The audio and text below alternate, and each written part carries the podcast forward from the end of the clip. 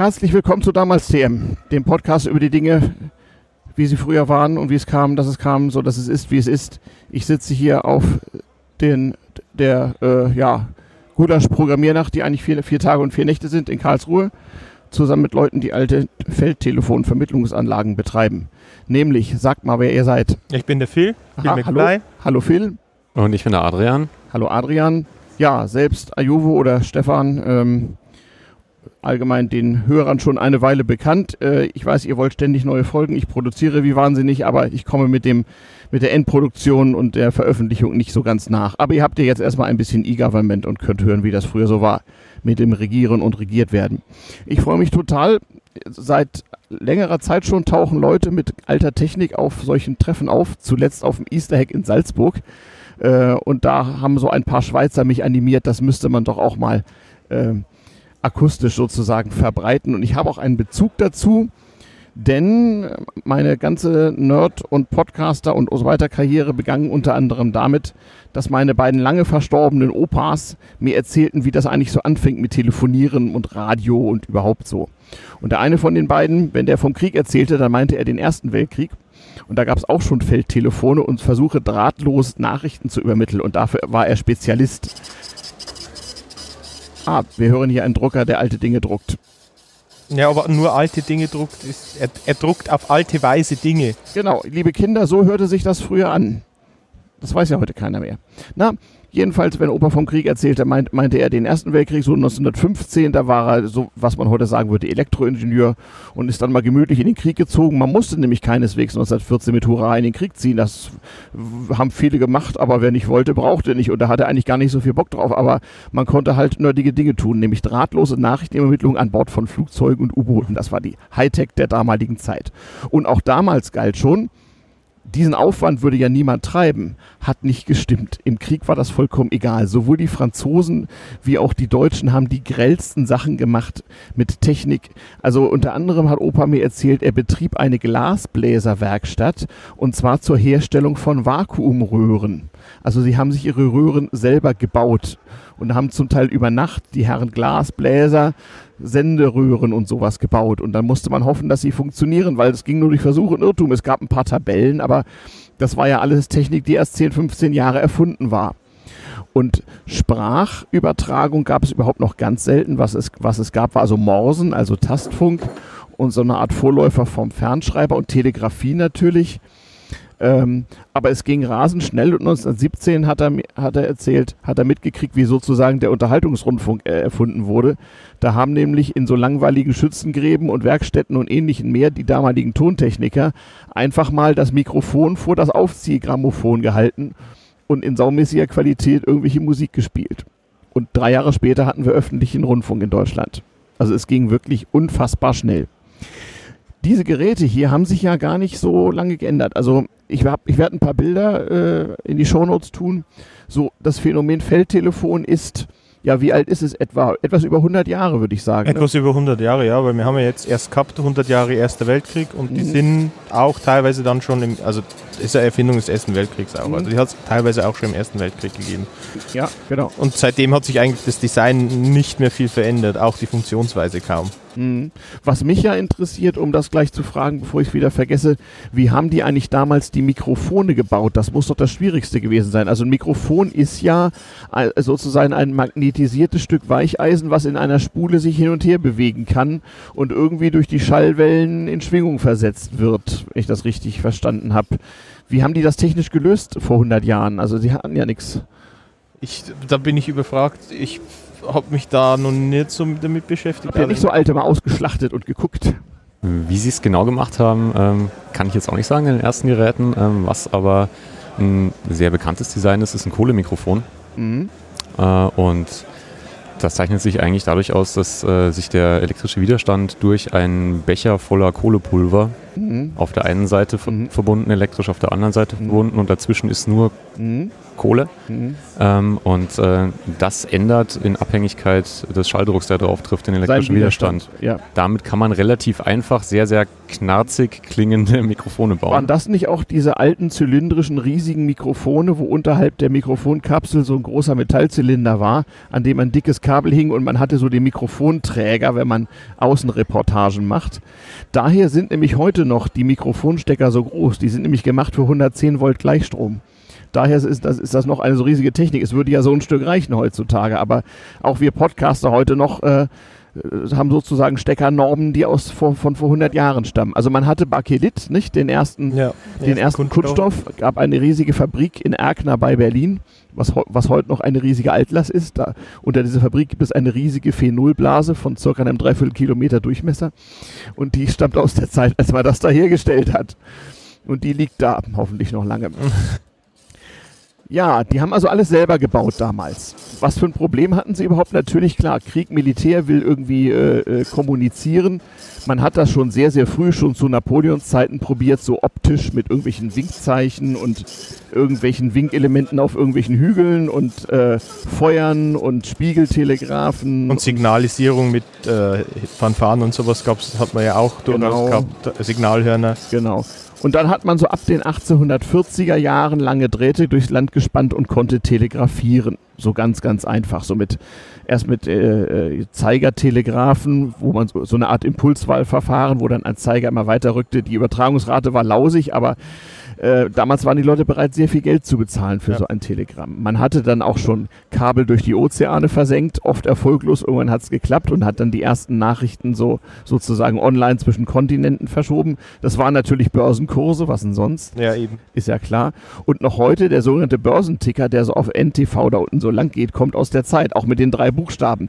Weil die Übertragungsrate so gering war, hatte man für alles Abkürzungen.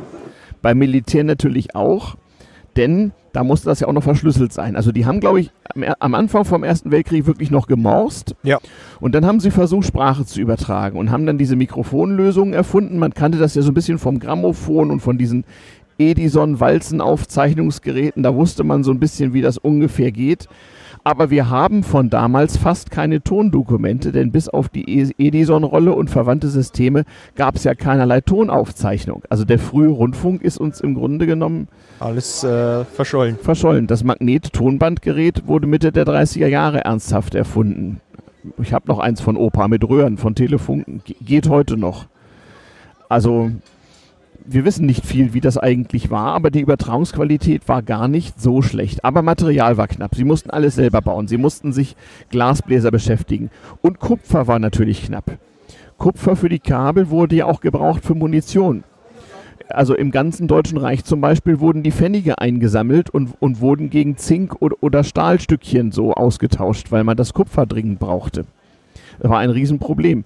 Das heißt, es herrschte auch Mangel an Kabeln. Und der Job des Kabelträgers im Krieg war mal so eine richtige Arschkarte. Das war nämlich ein bevorzugtes Abschussobjekt. Der rannte mit einer langen Trommel auf dem Rücken durch die Gegend und hoffte, dass ihn keiner erwischt. Und oft waren die Kabel durchtrennt und der böse Feind wollte ja auch gern mal trennen und, und anzapfen und abhören und sowas.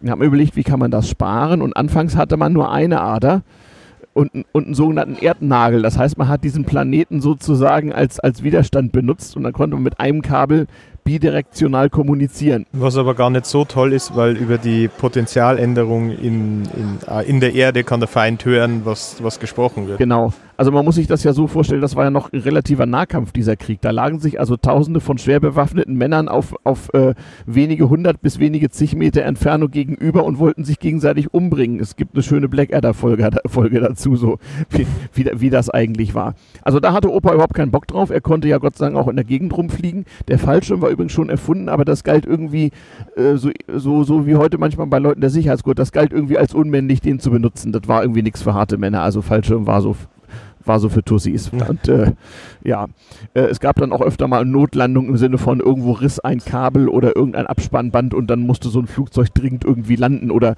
ein Motor ging aus und nicht wieder an. Das ähm, war damals ganz normal. Und dann haben die versucht, drahtlos auch äh, aus der Luft irgendwie Signale zu übermitteln. Das ging aber mit Sprechfunk erstmal überhaupt nicht, sondern nur mit Morsen und Tasten. Also da wurden wirklich Funken erzeugt. Und das größte Problem war die Stromerzeugung.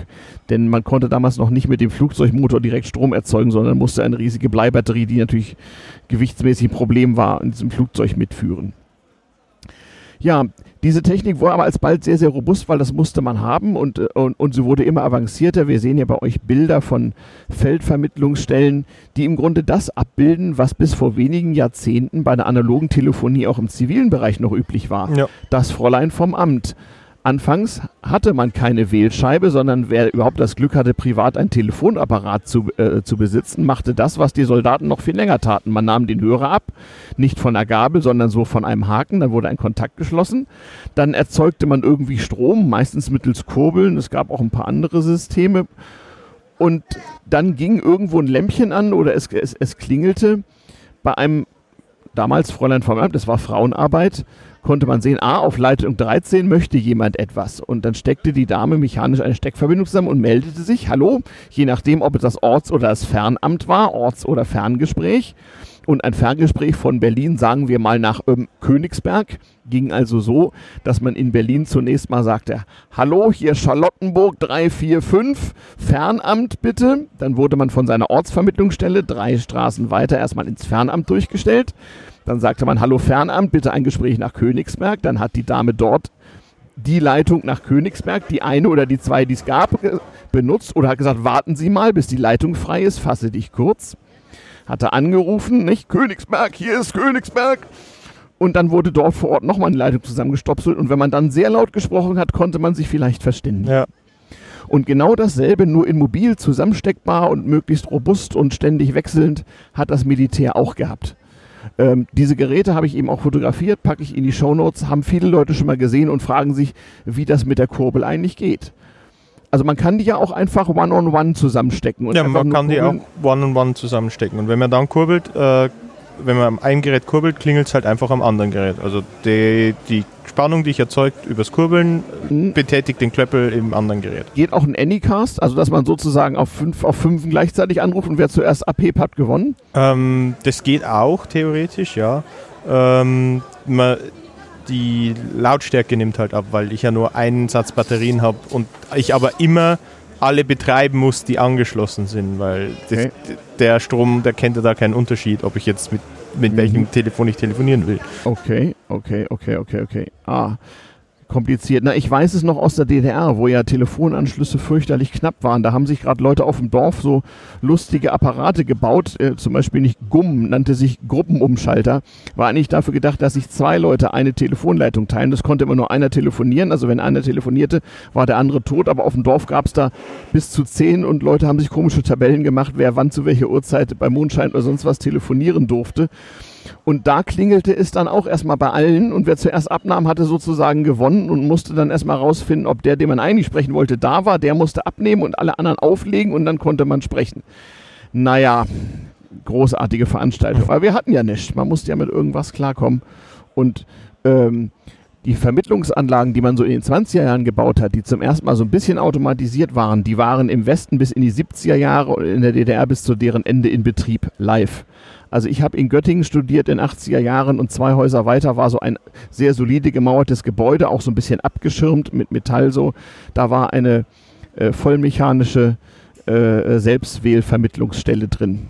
So mit allem, was man so braucht. Und da gingen Techniker in weißen Kitteln rum und Glühlampen leuchteten auf und zogen irgendwie Kabel von A nach B und versuchten, diese alte Technik irgendwie in Gang zu halten. Und das gibt es auch in tragbar. Und das habt ihr hier hinter uns, ne? Oder ist das, äh, nee, doch, da, Wählscheiben gibt es da. Also ist da eine Vermittlungstechnik drin? Jein, die Vermittlungstechnik sitzt vor dem Kasten. Also der Mensch. Der Mensch. Also ähm, das ist ja einmal der übliche Klappkasten, wo man Verbindung zusammensteckt. Aber da sind Wählscheiben. Wozu sind diese Wählscheiben jetzt gut? Also die Wählscheiben sind ähm, dazu gut, in, ich glaube in den Katastrophenschutzhandbüchern liest sich so, um eine Verbindung in das um, in, um eine Verbindung in, die, in das Netz der Deutschen Bundespost herzustellen. Ah, ja, ja, stimmt, so war das früher. Ja, liebe Kinder, die, äh, telefonieren war lange Zeit eine amtliche Sache. Die Bundesrepublik West hat mindestens vier Telefonnetze, soweit ich weiß, nämlich das öffentliche Postnetz, das Netz der Bundeswehr, das Netz der Bundesbahn und, und das Geheime der, der Sicherheitsbehörden, wo so alles dran hing, was man nicht wissen durfte. Wobei das von der Bundeswehr jetzt, äh, glaube ich, auch schon stark im Rückbau ist. Mhm. Ähm, und dafür, und, und bei uns halt jetzt lokal hier auf der GPN Mhm. ist, der, ist der Amtszusatz, wie er sich dementsprechend auch nennt, dafür da, um mit der äh, Telefonanlage von den Phone Operation Jungs zu sprechen, äh, um, da, um damit auch ins GSM-Netz und vom GSM-Netz auf die Vermittlung anzurufen. Genau. Also hier wurden sozusagen über 100 Jahre Technikgeschichte die Systeme gekoppelt. Das heißt also, auf diesen Veranstaltungen gibt es wirklich Leute, die es schaffen, so, so ein Decktelefon, so ein schnurloses Heimtelefon einfach mal in hundertfach ähm, als Konferenztelefonanlage drahtlos zu betreiben. Und soweit wir das irgendwie genehmigt bekommen und manchmal auch nicht, betreiben wir auch mal lokale GSM-Netze. Da steht dann eben CCC und nicht Telekom auf deinem Handy. Und all das hier kann man zusammen äh, fügen. Mit der Technik, ja, die im Prinzip immer noch gilt. Das ist ja der Witz. Selbst die GSM-Telefone äh, basieren ja noch, äh, da sind ja noch Protokollelemente, da ist ja noch Code drin, der sozusagen 100 Jahre alt ist und aus Fernschreib- und, und Telefonzeiten stammt. Also weltweit ist diese Technik, im Grunde genommen hat die die gleichen Wurzeln und hat sich immer weiter aufgegliedert, aber das ist alles so halbwegs kompatibel. So ein guter alter Fernmeldehandwerker aus Vietnam oder Timbuktu, der konnte durchaus klarkommen mit Technik aus aller Welt. Da war halt die Spannung anders und die Stecker anders, aber im Grunde war das alles so ein. Im Endeffekt ist es ja immer nur äh, Sprache auf, als elektrisches Signal und zwar unmoduliert. Also einfach Mhm. nur den, Aus, den Ausschlag von meiner Stimme direkt auf Mhm. die Leitung gegeben. Ich meine, da, mehr ist ja dann nicht dazwischen. Nee, genau.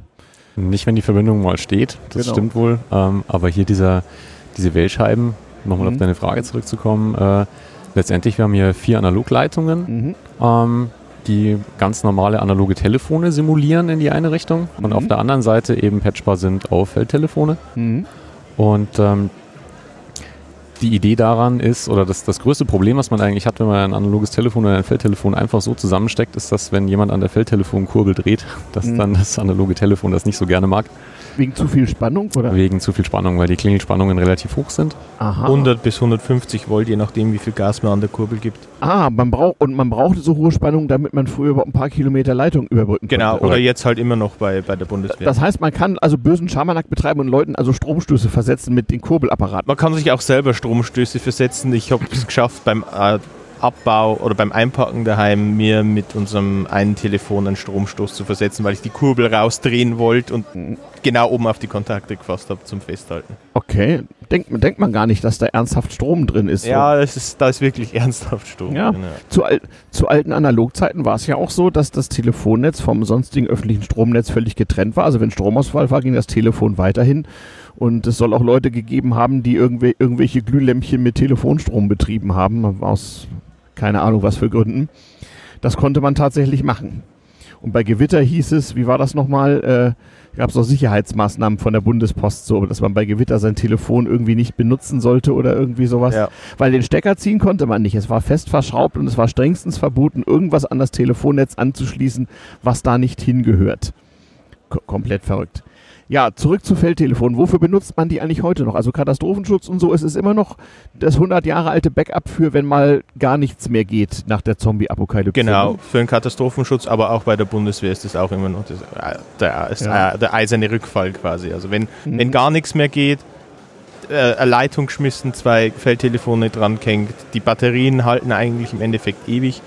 Ähm, Das wusste ich nicht. Ich dachte, man muss die Dinger ständig laden. Also der Stromverbrauch trotz der hohen Spannung ist sehr gering. äh, ja, dadurch, dass die hohe Spannung ja von, von Menschenkraft erzeugt Mhm. wird brau, brau, und, die, ähm, und die Mikrofone ja nur Strom brauchen um zum, zum Verstärken. Mhm. Das heißt, die funktionieren auch, würden auch komplett ohne Batterie funktionieren, Mhm. bloß halt dann leiser. Mhm. Ähm, ja, und dadurch, dass die nur laufen, wenn ich wirklich am Hörer drücke, Mhm. Dann laufen die Mikrofone, ansonsten gar nicht, brauche ich da kaum Strom. Ja, Das heißt, so eine Bleibatterie, die früher drin war, die hielt ein paar Tage, oder? ja, ja, auf jeden Fall. Also wir nach dem Event bauen, bauen sie teilweise aus. Je, je, je weniger Zeit wir dann beim Abbauen haben, desto schneller kommen dann die Batterien einfach nicht raus und wir Mhm. schmeißen sie bloß in die Kiste und, und dann Okay. packst du es am nächsten Event aus. Ja. So drei Monate später und die laufen halt immer noch. Also es ist Okay, erstaunlich. Ja, ich hätte nicht gedacht, dass das so wenig Strom verbraucht. Also es ist dann doch schon ein ziemlich resilientes System irgendwie. Also ich, ich kann mich an meine Bundeswehrzeit erinnern, tatsächlich. Äh, da gab es die noch reichlich. Ähm, ich war bei der psychologischen Verteidigung, weil ich nicht so viel Bock auf Militär hatte irgendwie und aber verweigern in meinem Soziotop irgendwie auch nicht ging. Das war damals noch stigmatisiert und so. Aber ich hatte halt nicht so Bock auf den üblichen Bundeswehrmist und da hatte ich mich ein bisschen gekümmert. Und die, die Psyops-Leute waren als Fernmelder getarnt und darum mussten wir alle eine Fernmelder-Grundausbildung machen, damit wir so tun könnten, als seien wir Fernmelder. Und wir hatten auch so postgelbe Abzeichen an der Uniform, weil das waren dann die Fernmelder so. Und äh, da, da musste man also auch lernen, wie man diese Dinger zusammensteckt. Und es gab Kryptographie-Module für die Dinger. Wegen der Abhörgefahr und so. Aber von wegen EMP und der Atomkrieg stand ja ständig unmittelbar bevor, war das röhrenbasierte Technik. Nicht Glasröhren, sondern Metallröhren so. Also, und man stellte den Code ein, indem man so eine Art gelochte Leiterplatten äh, äh, in vorgefertigte Schlitze schob und die wurden also hochgeheim von irgendeinem Offizier einem dann ausgeteilt und man wusste nicht, was die, welcher Code das ist. Also das war also alles, keiner sollte irgendwas wissen und dann wurde sozusagen wie bei so einer alten Enigma-Maschine wurde quasi ein, ein, ein, wurden mehrere Stromkreise geschlossen und ein bestimmtes Kryptographie-Modul, ein bestimmtes Protokoll auf, ausgeworfen und damit wurde dann also verschlüsselt kommuniziert. Die Tonqualität war lausig, aber es, äh, wir haben ja überwiegend Fernschreiben damit verschickt und dafür war das super. Das hat richtig gut funktioniert und diese Technik gab es bis zum totalen Overkill. Also da, das war zum Teil auf LKW verlastbar mit mobilen Klimaanlagen, die irrsinnig viel Strom verbraucht, mit riesigen mobilen Aggregaten, damit die Kryptographie funktioniert. Also der Overkill war da auch ganz, ganz enorm. Es gab aber auch verschiedene Philosophien. Wenn man so in ein Manöver zog, dann waren die psychologische Verteidigung dafür zuständig, die Bevölkerung äh, äh, zu indoktrinieren, dass das jetzt aber sein müsse und hat also Flugblätter verteilt und bunte Aufkleber und äh, Bundeswehr ist toll und so. Und dann kamen die tapferen Verbündeten, zum Beispiel die Amerikaner, und errichteten zunächst mal einen riesigen Sendemast an ihrem Gefechtsstand.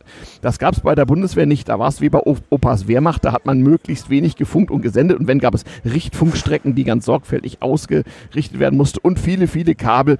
Und die Amerikaner haben sich immer äh, über uns totgelacht, vor wegen äh, The Germans, ne? Ja. dass, man- dass man so mit Vorkriegstechnik irgendwie da Kabel zieht. Aber die Philosophie war, das sei wesentlich abhörsicherer ähm, als der riesige Funkmast, der als allererstes von, von der Rakete getroffen wird, wenn tatsächlich ein Krieg ausbricht. So meinten wir jedenfalls.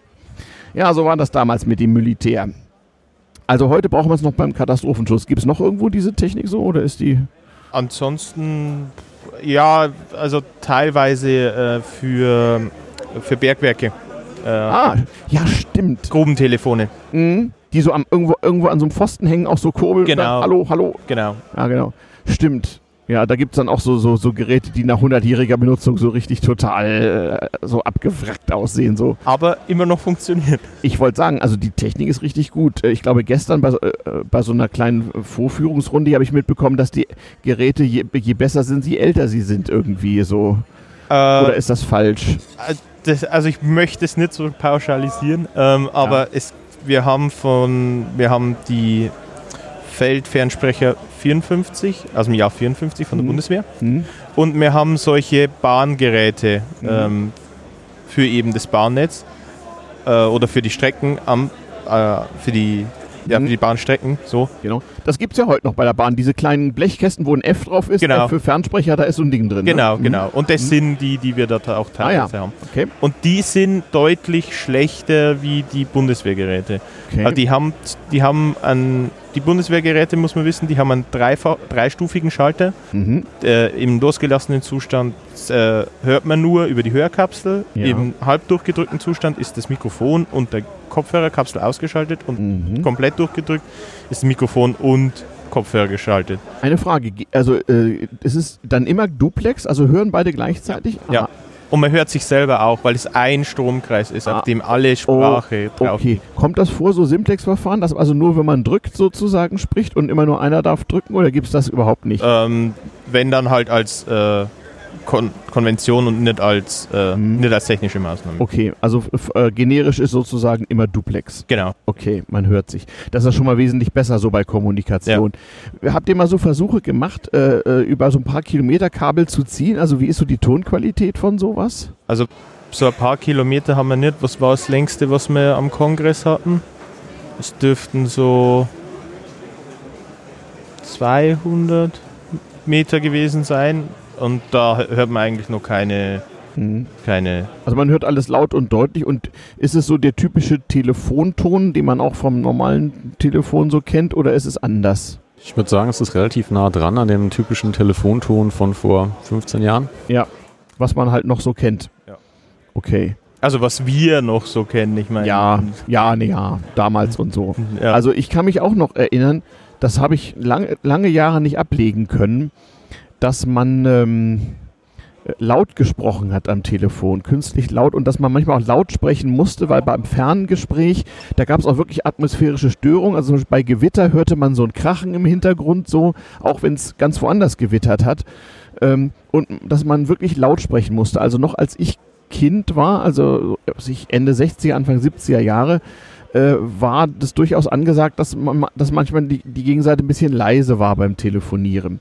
Und in der DDR war das auch so. Also wenn ich im kleinen Grenzverkehr in die DDR fuhr, da hatte ja kaum einer ein Telefon, dann war die erste Amtshandlung erstmal mitzuteilen, dass man glücklich eingereist war. Das wusste man ja auch nie. Und dann hat man entweder ein Telegramm geschickt von der Post oder vom öffentlichen Fernsprecher eine riesige Nummer gewählt.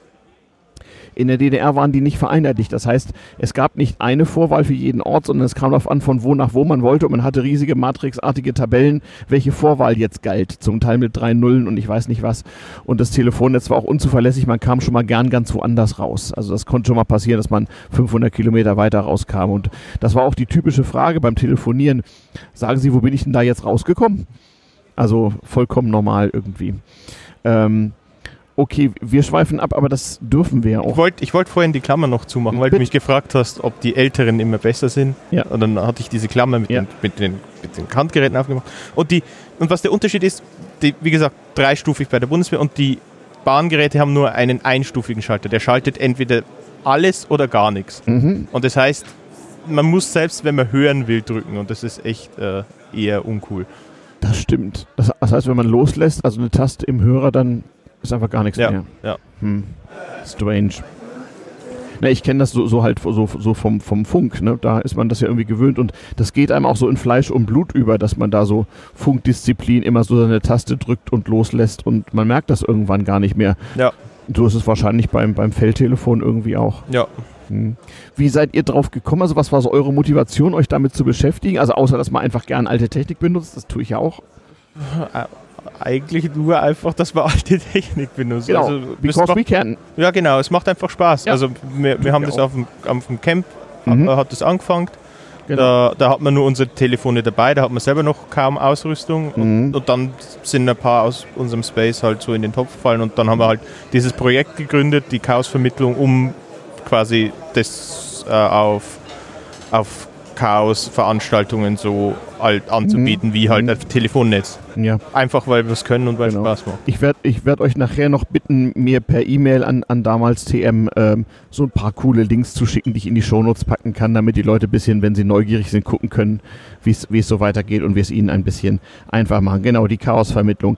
Ähm, auf dem Kongress war auch ein Mensch mit alten Fernschreibern. Ha- Hab, äh, habt ihr da irgendwelche Berührungspunkte? Weil das müsste man ja auch vernetzen können Das, eigentlich. das müssten wir vernetzen können, aber wir haben da noch keine, also zu dem Menschen auf dem äh, Kongress hat man keine Berührungspunkte. Ich wollte mit ihm podcasten, aber es hat, wie das immer so ist bei so Veranstaltungen, vier Tage lang nicht geklappt, weil so viele andere Dinge waren und man von einem so geflasht war, dass es irgendwie sich nicht, sich nicht ausgegangen ist. So. Aber es war, ja, es war toll. Da waren also Geräte, die ich selber noch kannte. So. Also ich war nämlich zwischen Schule und Studium mal kurzzeitig Bankangestellter. Das war noch ein seriöser Beruf. Und weil ich damals schon so ein bisschen nerdesk veranlagt war, wollte ich natürlich auch Dinge irgendwie mit Mathe und Technik und überhaupt so machen. Und dann wurde ich Devisenhändler. Also, also jemand, der so am Telefon damals noch äh, so fremde Währungen gegeneinander gehandelt hat. Und das machte man über weite Strecken ni- nicht nur per Telefon, vor allem bei so exotischen Währungen in so Ländern, wo der Staat das regulierte, ging das per Fernschreiber. Ähm, und das war im Prinzip auch so, eine, auch, auch so eine Technik. Also es war unglaublich teuer und dann konnte man eine lange Nummer einwählen und dann kam man irgendwo in Malaysia oder so raus und dann konnte man so chatten sozusagen. Und dann hatte man noch so mechanische Codebücher, so wie vor 100 Jahren und konnte dann also feststellen, ob die Million Mark dann auch tatsächlich ordnungsgemäß angekommen war oder nicht. Ah, hier kommen wieder Dinge raus aus dem Nadeldrucker. Ah,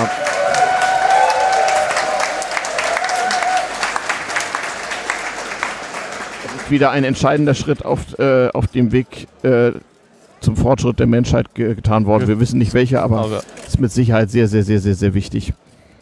Ja, und hier, wir bekommen gerade Grafik auf unserem neuen Nadeldrucker. Ja, fantastisch. Ähm, das, hat, das ist aber keine Feldvermittlungstechnik hier, oder? Nee, nee, der, der, steht, der steht relativ ungeliebt normalerweise bei uns im Space und ich habe ihn beim Einpacken gesehen und dachte mir, zeit, zeitlich passt es ziemlich gut zu unserer. Da kann man irgendwas hintwittern und da kommt dann irgendwelche. Also äh, der, der Nadeldrucker hängt mit dem Pi einfach im Netz und alles, was man ihm per Netcard rüberschiebt, ah, druckt er aus.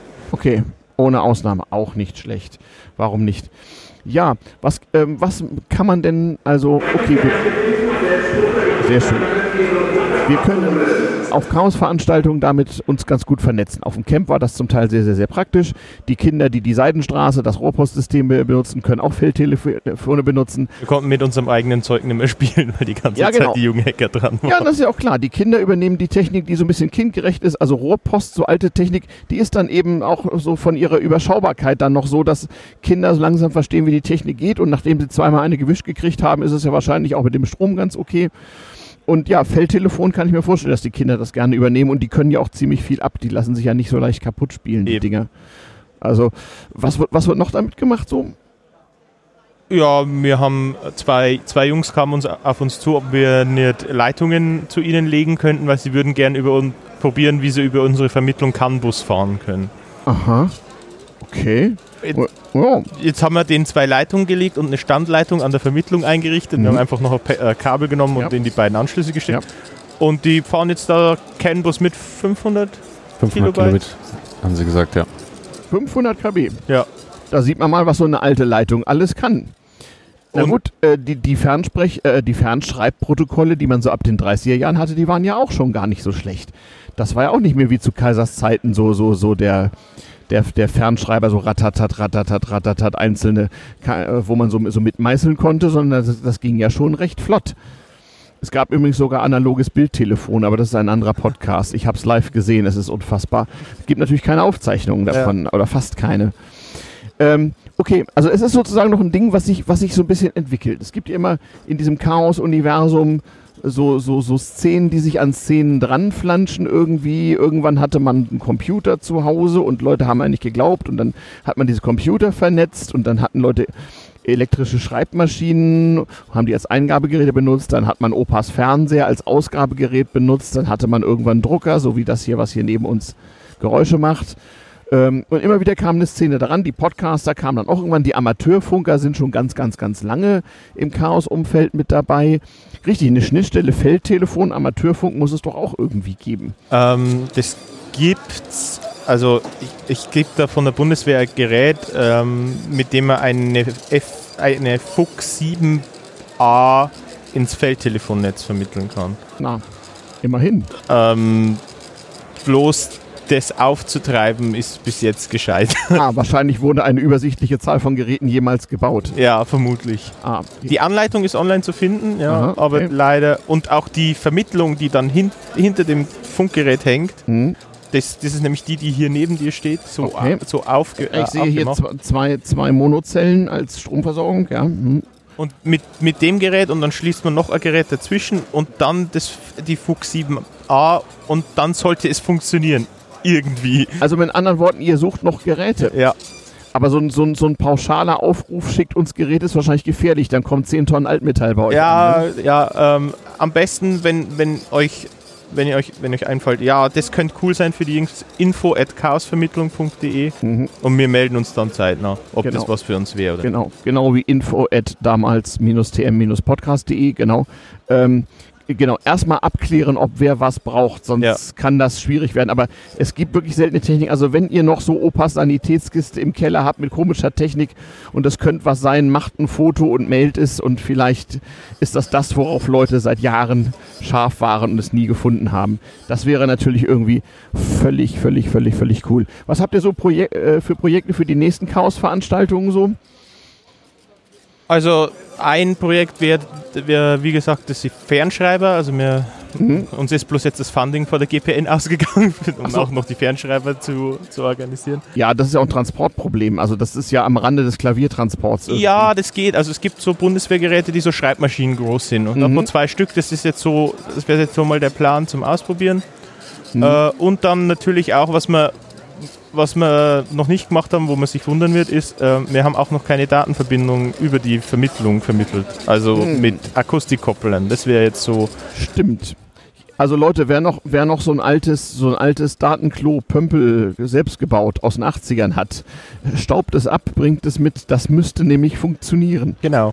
Und Mhm. was dann auch noch so ein Plan ist, auch um nicht nur, weil es cool ist, sondern auch um ein bisschen ähm, Funding für uns selber zu generieren, ist, Mhm. wir planen einen, einen Bausatz für ein Feldtelefon. Ah, Leute- do it yourself, do Ja. your Feld, ah, build your own Feldtelefon. Hm.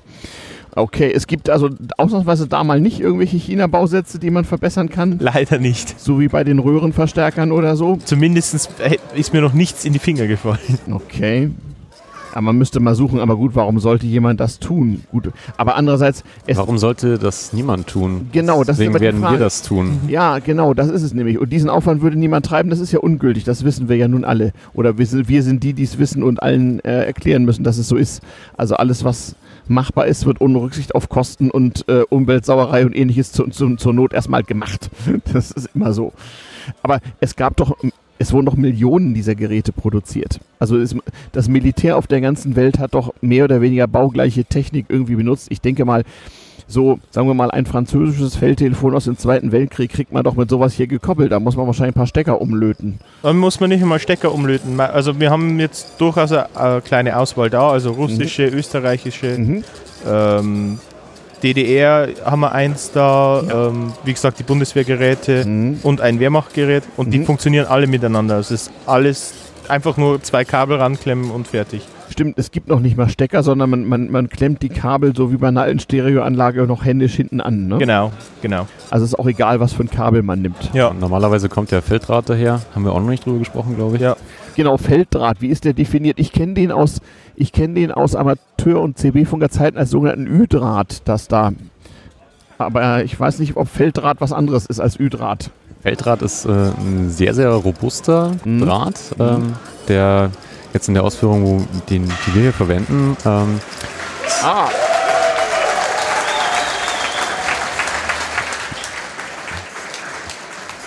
Es wurde ein Schwerkrafttest bestanden. Etwas ist umgefallen und wird von der Masse applaudiert. Gott sei Dank keine Rolle Felddraht. Genau. Ähm, ja, Felddraht. Was, also, wo, der ist also zäh der ist zäh, genau. Äh, und, zweiadrig, oder? ist zweiadrig, Mhm. genau, zwei isolierte ähm, Adern und jede dieser Adern besteht äh, jetzt bei uns aus äh, drei versilberten Kupferlitzen und drei Federstahllitzen, die verdrillt sind. Mhm.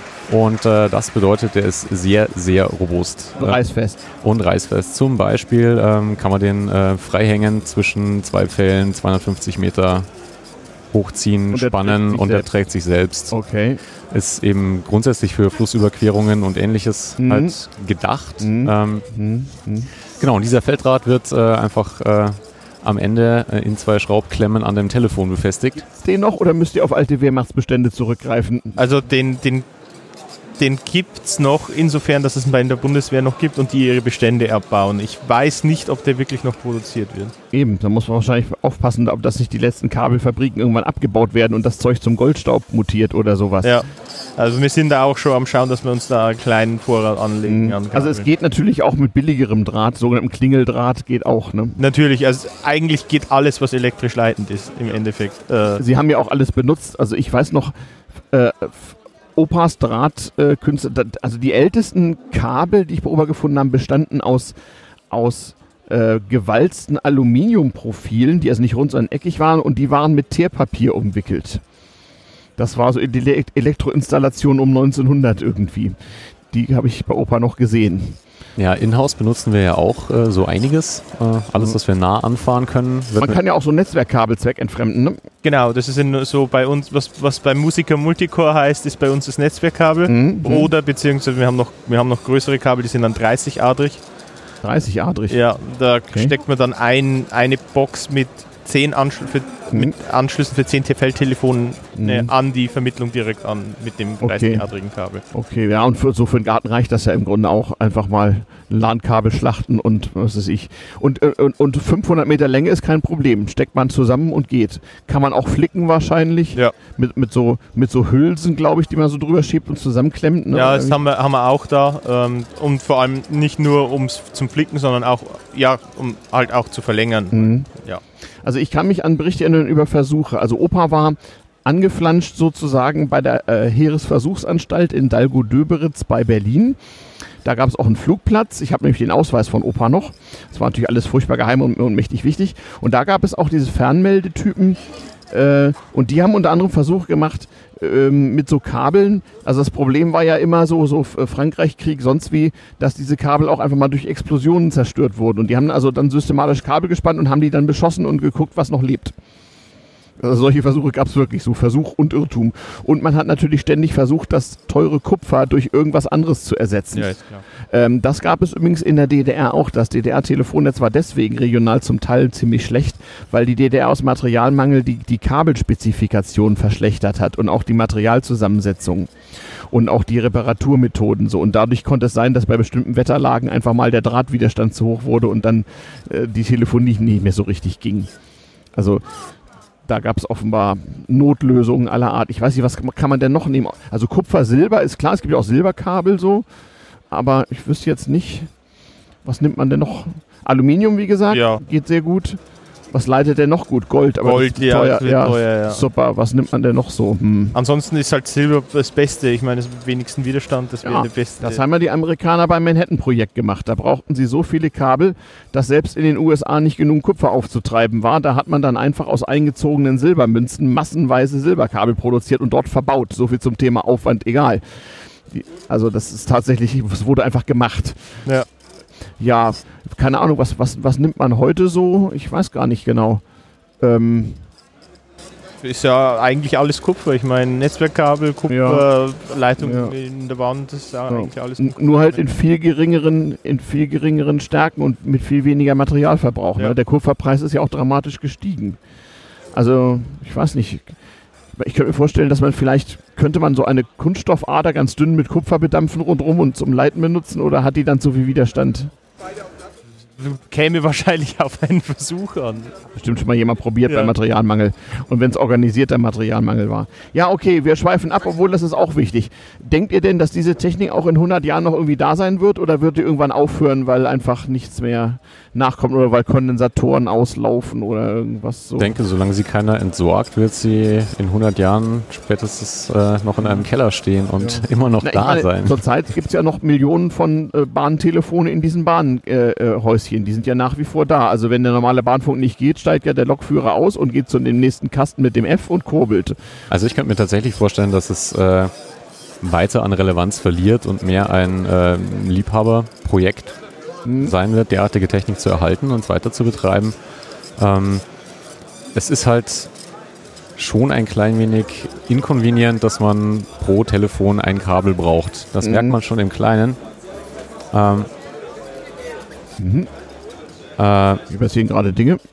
Wahrscheinlich ist gerade das Papier vom Drucker alle. Ja, Ja, genau. genau. Das letzte, letzte Blatt. Ah, und je- jetzt habt ihr keins mehr. Ja, wir können ja das wieder einspannen und die Hinterseite bedrucken. Das Ah, ist ja das Thema. Ja. Ja, Kult, das könnt ihr eigentlich dem Museum hier stiften, so als Kultur. Äh, Als Kultur, ja. ja, ne, weil die Gudasch Programmiernacht findet statt im ZKM, äh, wo immer die, was immer das für eine Abkürzung ist, äh, also jedenfalls in einem Beziehungsweise, eigentlich, das ist der, der Gebäudeteil ist eigentlich die HFG, die Hochschule, Hochschule für Gestaltung in Karlsruhe, genau. Mit angeschlossenem Museum und hier könnte man ja eigentlich mal dieses kulturelle Artefakt, so Ha- Hacker, Hackerprodukte, 21. frühes 21. Jahrhundert, könnte man mal so unter Plexiglas dort abbilden. Naja, ich frage mich, wenn so die äh, finstersten Dystopien zu äh, Cyberwar und Hackerangriffen auf unsere Basisinfrastruktur, unsere Stromnetze, unser Wasserversorgung, unsere Kommunikation vielleicht mal partiell wahr werden oder jemand äh, äh den, den wirklich äh, brauchbaren EMP ohne Nuklearexplosion irgendwie mal äh, erfindet, dann könnte es ja sein, dass wir nochmal froh sind, dass wir welche haben, wenn eine Weile mal gar nichts mehr geht. Ja, also die würden auf jeden Fall dann auch noch gehen. Die sind EMP-fest. Ja. Ne? EMP-Fest sehr wartungsfreundlich. Mhm. Ähm, also wir hatten schon ein, zwei Ausfälle tatsächlich aus ja, ein Transportschaden zum Beispiel, ein, Kabel, ein, Kabel, ja. ein Kabelbruch eine Löschstelle ist aufgegangen beim mhm. Transport. Mhm. Ähm, wir sehen jetzt hier gerade die aufgeschraubte Rückseite von mhm. einer der Vermittlungsstellen. Äh, ja, ich bewundere das hier gerade. Was man da sehr, sehr schön erkennt, ist, äh, wie viel Sorgfalt letztendlich äh, in jeden zum Beispiel Kabelplanungsbereich äh, geflossen ist, wie gut man an alles rankommt, wie schön man. Wie schön das von Hand gelötet ist. Da hat noch je, richtig jemand mit, ja. mit, mit, Liebe sich darüber gebeugt und vielleicht unter einer großen Arbeitslupe mit einem Stück Draht und einem Lötkolben so Es ist auch komplett äh, selbst, selbstkonsistent. Äh, wir haben äh, zu jedem Gerät äh, einen Schaltplan. Ja, das war früher so üblich. Ja, mhm. ähm, bedeutet also, wenn irgendwo ein Problem auftritt, man wird es auch in 100 Jahren äh, noch lösen können. Mhm. Von daher, ich glaube, es, es geht nicht komplett weg. Es wird erstmal weiter an Bedeutung verlieren mhm. ähm, im allgemeinen Bereich, aber so wie das bei uns aussieht, wird es bei uns auf jeden Fall erstmal an Bedeutung gewinnen, ja. weil äh, mhm. wir haben lange noch nicht alles einmal ausprobiert, was man damit. Wir haben noch lange nicht alles kaputt gespielt. Na, kaputt ja sowieso nicht. Und das kann man ja reparieren, das ist ja schön. Diese Technik wird ja nicht obsolet. Also es ist ja nicht wie gewisse Rechner, wo irgendwann einfach nichts mehr zu machen ist. So. Ja, weil für die Kommunikation funktioniert es ja immer noch. Also es ist mhm. ja. Mhm. Wir, haben auch, wir haben auch teilweise wirklich Leute, die zu uns kommen. Wir haben hier an der Vermittlung ein, mhm. Telefon stehen, die dann herkommen und sagen, ja, ich möchte gerne ins Deck telefonieren, kann ich das da machen? Mhm. Und dann sagen wir, ja klar, ruf an, wir können mhm. dich dann auf jede Nummer durchstellen. Ja, mit Sicherheit. Ich habe einen Freund in Berlin, ich bin ja, wie die, meine Podcast-Hörer wissen, äh, 2CV, also Entenfahrer. Und äh, der Mensch ist Restaurator an, für Technikmuseen. Also der restauriert zum Beispiel Telefonkabel äh, oder Telefonapparate für Museen mit einem irrsinnigen Aufwand. Also er hat mir den Tacho meiner Ente restauriert, der ist besser als neu. Also der, der, der, der, der mischt irgendwelche Kunststoffe neu und erwärmt irgendwelches uralte, äh, was weiß ich was, Polystyrol und also unglaublich. Ähm, den muss ich mal fragen, der hat doch immer auch was als Restaurationsobjekt irgendwie.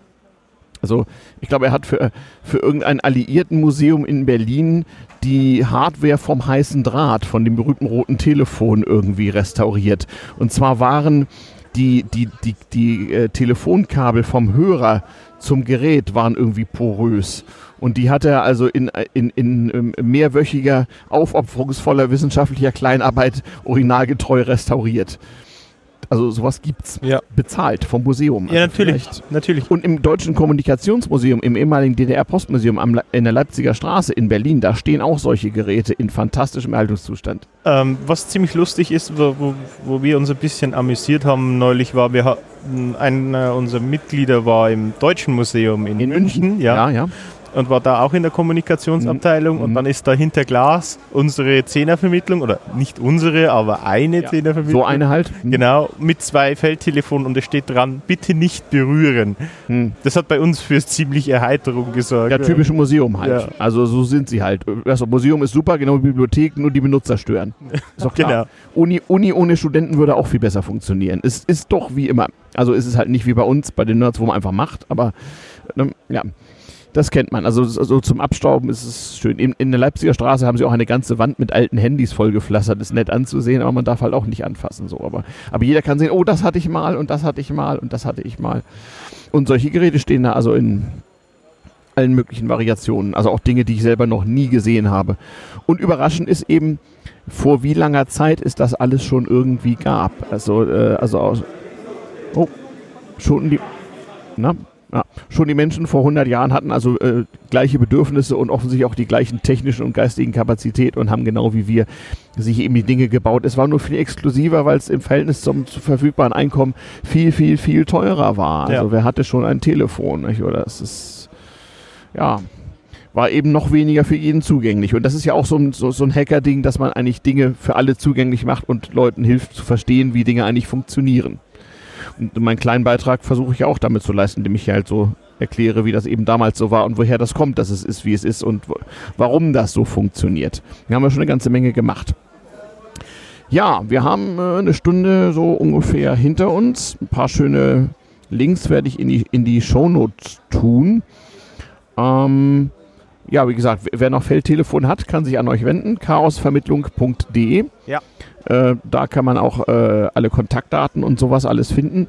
Und ähm, ja, falls jemand Equipment am Rand des Klaviertransport hat, muss man das eben abstimmen, dass äh, man das irgendwie per Spedition oder so rankriegt. Also wenn ihr anfangt mit Fernschreibern, ich warne euch, dann müsst ihr aber wirklich einen guten Lagerraum haben und äh, äh, keine Ahnung, einen guten Vertrag mit dem Transportervermieter eures Vertrauens, würde ich sagen.